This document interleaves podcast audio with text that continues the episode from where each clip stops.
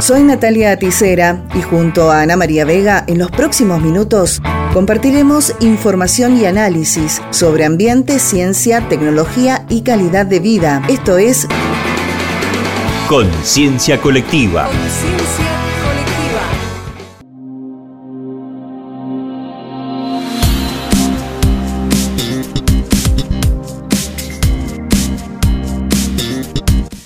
Bienvenidos y bienvenidas. Seguimos destacando el 35º Encuentro Plurinacional de Mujeres y Disidencias, llevado a cabo en San Luis, con las diversas temáticas relacionadas en lo científico y lo ambiental. La Ley de Humedales fue tema de uno de los tantos talleres de debates llevados a cabo con el fin de marcar objetivos y estrategias en el tratamiento a futuro y la acción concreta por parte de las organizaciones. Las conclusiones fueron leídas por una referente mendocina, Ariadna Fajer, y la compartimos con ustedes.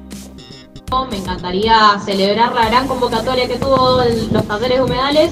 Se dieron el primer día 5 talleres simultáneos y en el segundo día unificamos talleres. También celebrar la gran convocatoria que tuvieron todos los talleres anti-extractivistas, lo que demuestra la necesidad de un feminismo ambientalista, anti-extractivista y anti-imperialista.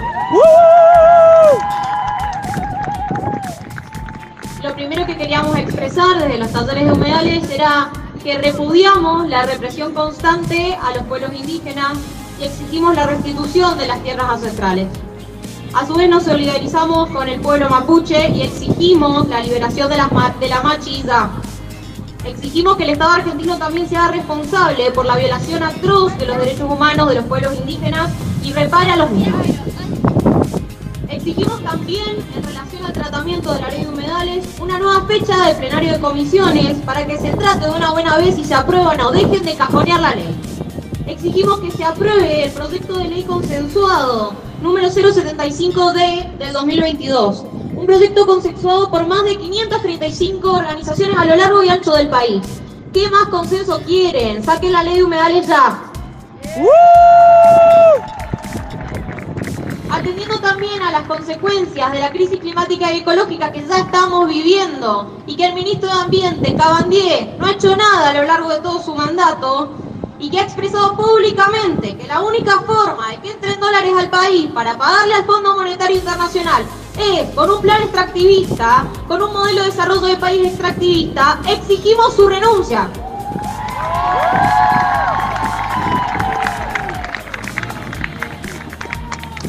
Repudiamos al gobierno nacional, al poder judicial, al poder ejecutivo, así como también a los sectores empresariales del lobby minero, del lobby del agronegocio, del lobby inmobiliario, por el modelo extractivista que perpetúan y por el cajonamiento de la ley de humedales.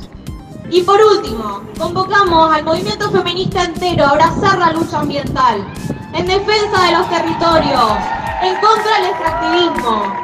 Y es por esto que vamos a llamar a una movilización plurinacional este 4 de noviembre. Por otro lado, en el movimiento de las charlas y los talleres, nuestra compañera de Conciencia Colectiva, Ana María Vega, quien participó del encuentro, pudo dialogar con participantes en los diversos debates. Otra mendocina presente fue Micaela Facinetti, quien estuvo en el taller de ecofeminismo. Nos brindó algunos conceptos sobre lo analizado en los talleres.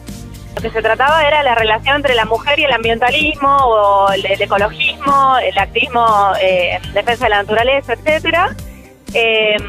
Y bueno, estuvo buenísimo porque había mujeres de todos lados del país y se plantearon desde problemáticas locales que estaban sufriendo en relación a la defensa de algún bien común, ya como estrategias y políticas un poco más amplias de cómo podemos hacer para articular en conjunto y que estas mujeres que nos encontramos, que nos está interesando defender la naturaleza, el ambientalismo, unirnos para pensar de qué manera podemos hacerlo más grande todavía, este movimiento ambiental y feminista. Esta relación o este paralelismo, como decís vos, entre lo que sucede con la naturaleza, la tierra, que es tan explotada, que es poco cuidada, que es poco valorada muchas veces, que pasa muchas veces lo mismo con los cuerpos y las mujeres, ¿no?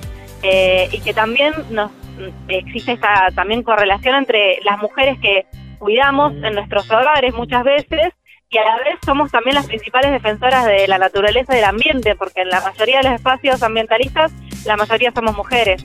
Entonces nos identificamos como un actor fundamental, actoras fundamentales en la defensa de la naturaleza. Entonces, si somos nosotras las que tenemos que tomar ese rol, ¿cómo vamos a hacer, no? ¿Qué estrategia nos vamos a dar? Entonces nos empezamos a plantear esas preguntas. Hablamos mucho de la educación en todos los niveles, de que se trabaje con las leyes de educación ambiental que ya existen, la ley nacional, la ley Yolanda, que se implementen, y que se implementen en todos los niveles, y que justamente quizás incluso los niños o los más jóvenes son los primeros en tomar estas iniciativas y en llevar incluso estos propios hogares. Así que sí, también hablamos de la importancia de la educación en todos los niveles, que también lo tengan en cuenta. Y en este contexto buscamos conocer más sobre ecofeminismo, un concepto que está tomando fuerza, entendido como la corriente del feminismo que integra la temática ecologista. La escritora e investigadora Maristella Svampa expuso algunos conceptos en una charla emitida por el Canal Encuentro. En el fondo lo que me interesa es ver de qué manera nos puede iluminar el ecofeminismo en dos cuestiones. Por un lado, qué nos puede aportar en relación al diagnóstico que hoy tenemos respecto de la crisis actual, esa crisis sistémica que es una crisis socioecológica de alcance planetario, una crisis que tiene un nombre, Antropoceno. El año pasado en este mismo lugar hablamos sobre el Antropoceno, esto es, dimos cuenta de que efectivamente numerosos estudios científicos indican que hemos atravesado un umbral a partir del cual las respuestas de la naturaleza ya no son previsibles y además pueden ser irreversibles. Entonces, esa conciencia que estamos, de que hemos traspuesto como humanidad, digamos, un umbral, ¿no? Un umbral crítico que nos enfrenta en ese sentido al peligro de la extinción en el planeta, es uno de los grandes problemas. Y el segundo es que efectivamente esa crisis socioecológica está ligada de manera intrínseca al capitalismo neoliberal. Capitalismo neoliberal que hoy ejerce una fuerte presión sobre las materias primas y sobre la energía para poder mantener el modelo de consumo actual. Entonces, es ahí donde está, de alguna manera, la clave, en el intercambio, lo que se llama el metabolismo, el intercambio entre la sociedad y la naturaleza, ¿no? Ese intercambio que hoy hace que efectivamente haya una fuerte presión sobre tierras, territorios, y eso se expresa en destrucción del planeta y en desposesión de las poblaciones. ¿Qué nos tienen para decir en ese sentido las luchas de las mujeres? Bueno, yo creo que esa es una de las grandes claves, porque efectivamente el ecofeminismo, como los feminismos populares, en lo que tienen que aportar es que de alguna manera nos suministran las claves para un nuevo enfoque relacional, ¿no?, en el vínculo sociedad-naturaleza. De alguna manera de eso es de los que les quiero hablar. El ecofeminismo nace en los años 70 al calor de las luchas contra el armamento nuclear, es decir, nace en el seno de los movimientos antinucleares en Estados Unidos, mujeres que luchan por la paz, que quieren salir de esa situación, digamos, de opresión y de pasividad individual, y de alguna manera construir una respuesta colectiva que los lleva a plantearse qué diablos ha sucedido con la humanidad para llegar hasta ese punto en el cual esté en peligro, esté en juego la vida en el planeta mismo.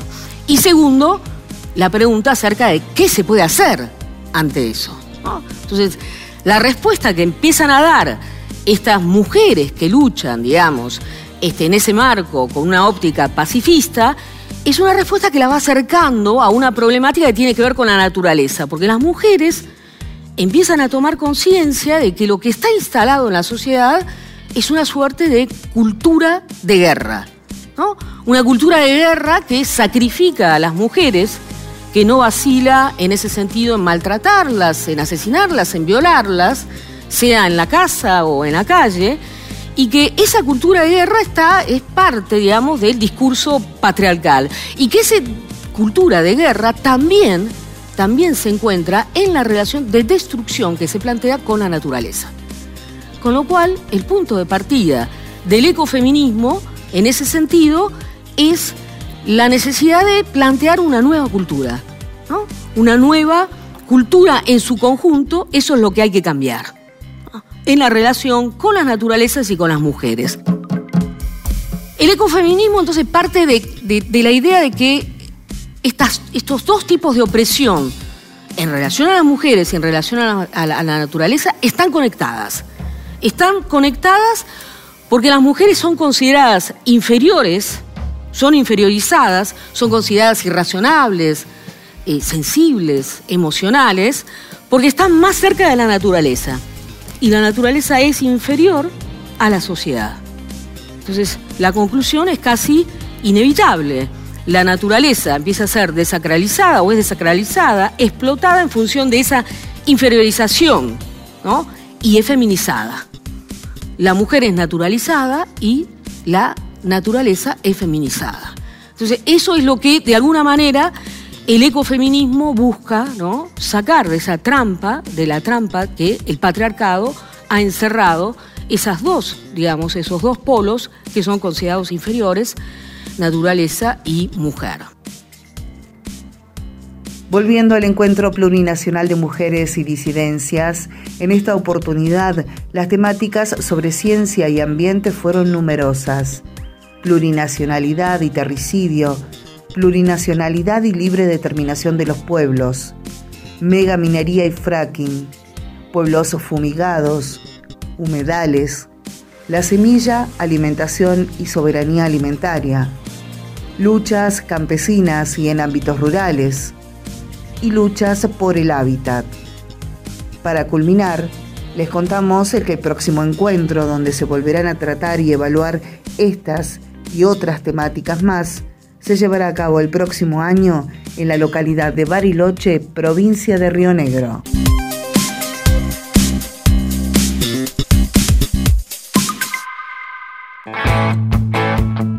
Esto fue Conciencia Colectiva.